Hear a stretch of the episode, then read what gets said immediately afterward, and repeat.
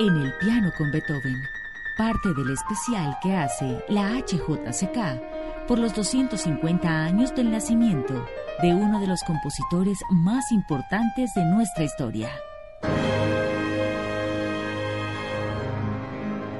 El rondó para piano y orquesta en si bemol mayor que escucharemos para comenzar este capítulo, al igual que muchas otras obras de Beethoven como el concierto para violín en do mayor, no se conserva copiado en todas sus partes. Fue editado póstumamente en 1829, una vez que el antiguo alumno de Beethoven, Karl Czerny, hubo completado la parte de piano y la partitura de orquesta.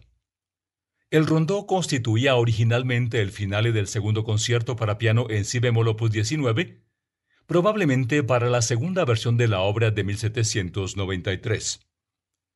El movimiento está aún íntimamente ligado al carácter de la música de sociedad y no presenta con mucho unos temas tan caracterizados como el finale de la versión definitiva.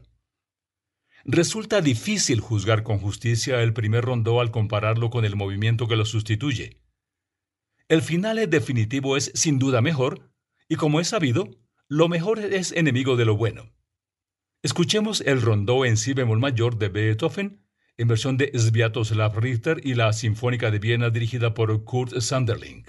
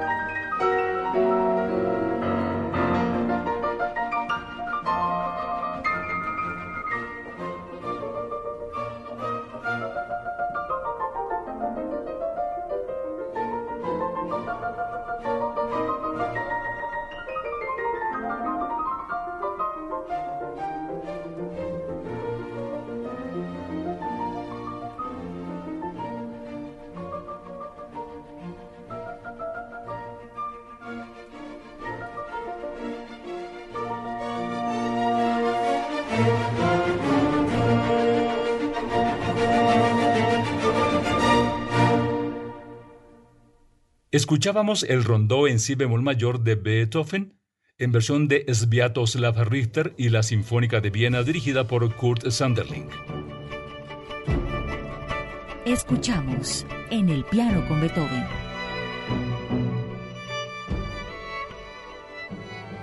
El 23 de diciembre de 1806 tuvo lugar el estreno del concierto para violín en re mayor opus 61 de Beethoven. Unas semanas después del estreno llegó de visita a Viena el compositor y pianista Muzio Clementi. El italiano dirigía en Londres una editorial de música y en sus viajes estaba continuamente a la búsqueda de nuevas obras que pudiera publicar en su editorial. En abril de 1807 suscribió con Beethoven un contrato por el cual adquiría para Inglaterra los derechos, entre otras obras, de los cuartetos Opus 59, del concierto para piano en sol mayor y de la cuarta sinfonía. Al mismo tiempo, Beethoven aceptó la sugerencia de Clementi de elaborar el concierto para violín como concierto para piano. Parece que el compositor llevó a cabo la nueva versión en ese mismo año, puesto que ya en 1808 aparecen editadas en Viena la versión original y el arreglo. El concierto para violín está dedicado a Stefan von Breuning y el de piano a su mujer Julie von Breuning. Clementi no publicó en Londres la versión para piano hasta 1810. Puesto que Beethoven se encontraba en dificultades económicas a principios de 1807, resulta verosímil la suposición de que fue esto lo que le decidió a acceder al deseo de Clementi de realizar la versión para piano. No es imaginable una justificación de tipo artístico. La concepción de la parte solista, sobre todo por lo que toca al melodismo y a la preferencia por las tesituras agudas, está tan determinada por las peculiaridades del violín y en parte especialmente por las aptitudes del violinista Franz Clement, que solo de manera relativa puede convencer una transposición al carácter sonoro del piano de una índole totalmente diversa, y en muchos pasajes se detecta claramente la falta de autenticidad de la parte de piano. Escuchemos el concierto para piano en re mayor, según el concierto para violín opus 61 de Beethoven. Interpreta Daniel Barenboim como solista y director de la Orquesta Inglesa de Cámara.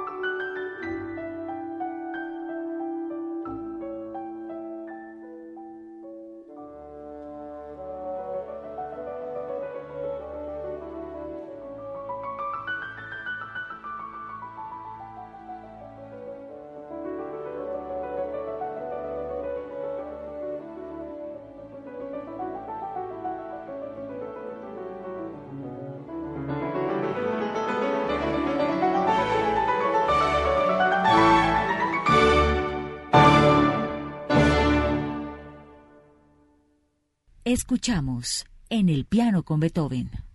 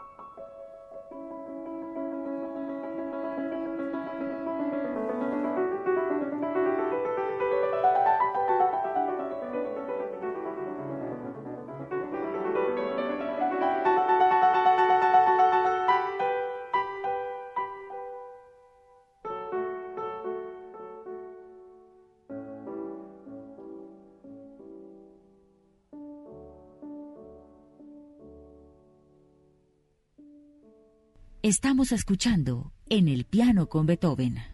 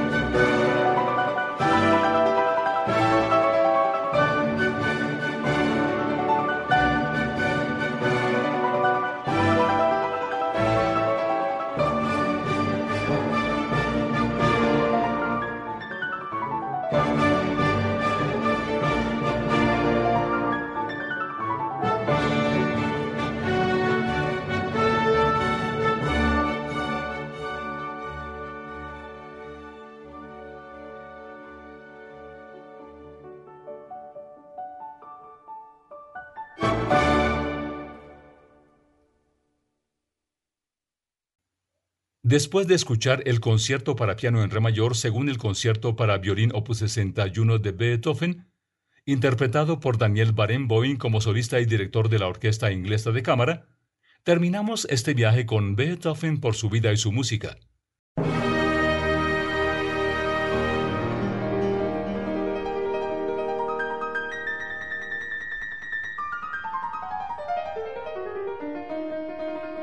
Síganos en todas las redes como arroba HJCK Radio.